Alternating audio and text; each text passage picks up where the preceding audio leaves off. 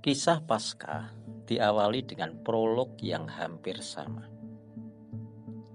Setelah hari Sabat lewat menjelang menyingsingnya fajar pada hari pertama minggu itu, pergilah Maria Magdalena dan Maria yang lain menengok kubur itu.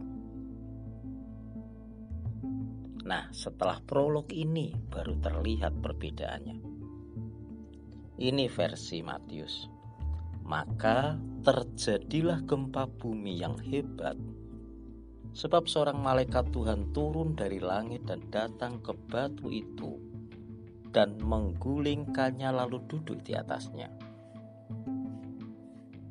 Matius 28 ayat 2 Lain dengan tulisan Markus Mereka berkata seorang kepada yang lain Siapa yang akan menggulingkan batu itu bagi kita dari pintu kubur? Markus 16 ayat 3 Lukas menyoroti berbeda Mereka mendapati batu sudah terguling dari kubur itu Dan setelah masuk mereka tidak menemukan mayat Tuhan Yesus Lukas 24 ayat 2 dan 3 Bagaimana dengan Yohanes? Pada hari pertama minggu itu pagi-pagi benar ketika hari masih gelap, pergilah Maria Magdalena ke kubur itu dan ia melihat bahwa batu telah diambil dari kubur. Yohanes 20 ayat 1 Keempat Injil sedang memotret kisah Paskah dari empat angle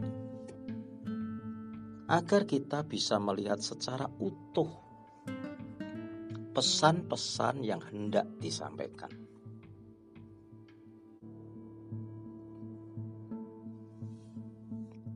Kali ini kita akan menyoroti versi Matius. Kita tahu bahwa Injil Matius bertemakan Yesus adalah Raja. Matius dalam bimbingan Roh Kudus mengabadikan dua peristiwa alam Waktu Tuhan Yesus mati disalibkan dituturkan dan lihatlah tabir bait suci terbelah dua dari atas sampai ke bawah dan terjadilah gempa bumi dan bukit-bukit batu terbelah. Matius 27 ayat 51. Sahabat tahu apa yang terjadi kemudian? Kepala pasukan dan prajurit-prajuritnya yang menjaga Yesus menjadi sangat takut ketika mereka melihat gempa bumi dan apa yang telah terjadi. Lalu berkata, "Sungguh, ia ini adalah anak Allah." Matius 27 ayat 54. Kita coba flashback ke belakang.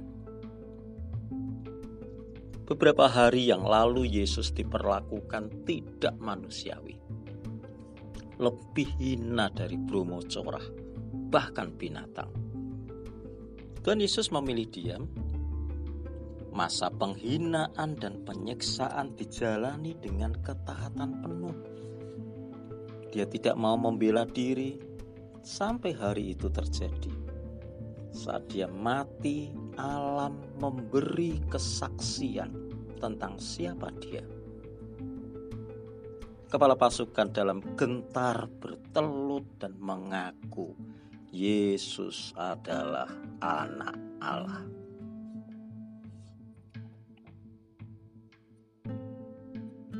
Dalam sejarah, nama kepala pasukan tersebut adalah Longinus. Menurut tradisi gereja, Longinus adalah orang yang menikam lambung Tuhan Yesus dengan tombak dia menerima kesembuhan dari sakit matanya ketika air dan darah Kristus terpercik ke matanya. Setelah penyalipan dan pemakaman Tuhan Yesus, Longinus dan pasukannya yang berjaga-jaga di makam Tuhan memberi kesaksian bahwa batu kubur terguling dan Kristus bangkit dari antara orang mati. Setelah percaya kepada Juru Selamat, para prajurit dan Longinus menerima baptisan dari para rasul dan memutuskan untuk meninggalkan dinas militer. Longinus meninggalkan Yudea untuk berkhotbah tentang Yesus Kristus, Putra Allah, di tanah kelahirannya Kapadokia bersama dua rekan yang mengikutinya. Kesaksian yang berapi-api dari mereka yang benar-benar terlibat langsung dalam peristiwa besar di Bukit Gulgota dan makam Kristus mengguncang hati dan pikiran orang-orang Kapadokia sehingga iman Kristen dengan cepat menyebar ke seluruh kota dan desa-desa sekitarnya. Sahabat, berada dalam situasi dipojokkan, dibenci, difitnah, dicemooh, dibully, dikasari, atau hal-hal yang menyakitkan lainnya memang tidak menyamankan tidak sedikit yang mengalami kepahitan, dendam, terluka, dan trauma. Ada yang memilih memberontak, membalas dendam, marah. Termasuk ada yang memendam masalah, stres, depresi, bahkan mengalami persoalan kejiwaan dan fisik. Tentu kita tidak memilih cara di atas. Pilihan yang tepat adalah meniru jejak Kristus, ampuni kesalahan orang lain. Doakan mereka, berikan kebaikan, tetaplah berjalan dalam trek yang benar. Karena suatu saat Anda akan melihat orang-orang yang dahulu menganiaya dan memusuhi kita. Orang tersebut dijamah dan diubah Tuhan menjadi partner, sahabat, dan penyokongmu yang fanatik. Mungkin suatu saat orang-orang yang selalu memberundungkan peluru kebencian ke arahmu, orang-orang itu ketemu Tuhan, percaya, dan menjadi alat Tuhan.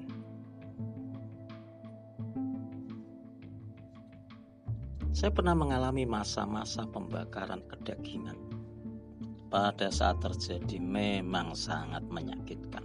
Rasanya tidak adil. Tetapi saya sekarang harus mengakui jujur momen terbaik yang membuat saya bertumbuh di dalam Kristus adalah saat Tuhan menghadirkan orang-orang mengerumuni saya dengan cacian, fitnah, permusuhan, sikap tidak bersahabat, Sepertinya peluru kebencian dibidikkan ke arah saya. Tapi ketika saya mengambil respon yang benar, saya melihat kemuliaan Tuhan dinyatakan. Saya terus bertumbuh dan bertumbuh. Apakah sahabat pernah mengalami hal yang demikian?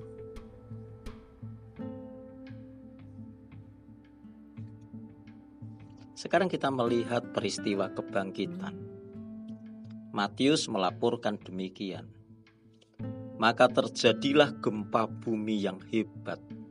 Sebab seorang malaikat Tuhan turun dari langit dan datang ke batu itu dan menggulingkannya lalu duduk di atasnya. Matius 28 ayat 2. Apa yang terjadi setelah gempa bumi mengguncang area di sekitar kubur Tuhan Yesus di Fajar Paskah itu. Baiklah saya kutipkan. Dan penjaga-penjaga itu gentar ketakutan dan menjadi seperti orang-orang mati. Matius 28 ayat 4. Para serdadu yang kemarin nampak pongah, gagah, dan bengis kehilangan nyali gentar, ketakutan, mungkin terkencing-kencing. Sahabat, Tuhan itu memiliki cara yang tepat untuk mengubah manusia. Tuhan Yesus tidak meminta kepada Bapa supaya segera mengirim lebih dari 12 pasukan malaikat membantunya. Ketika dia mengalami perlakuan yang tidak mengenakan. Dia tetap diam taat. Dia mengambil pilihan respon yang tepat. Karena Tuhan bertindak tepat sesuai waktu dan caranya. Saat semua diselesaikan dalam ketaatan. Di hari Paskah itu dengan guncangan gempa, para pasukan penjaga menyerah. Di adegan yang lain, para wanita yang hendak meminyaki Yesus mendapati lawatan ganda. Pertama bertemu dengan malaikat, kedua bertemu dengan Tuhan Yesus secara pribadi. Respon yang tepat atas peristiwa, situasi, dan sikap orang yang tidak menyenangkan sesungguhnya anugerah yang akan membawa kita pada level pertumbuhan spiritual dan karakter juga pengayaan pengalaman mengenal dan mengalami Tuhan lebih dalam lagi. Selamat Paskah. Tuhan Yesus memberkati. Amin.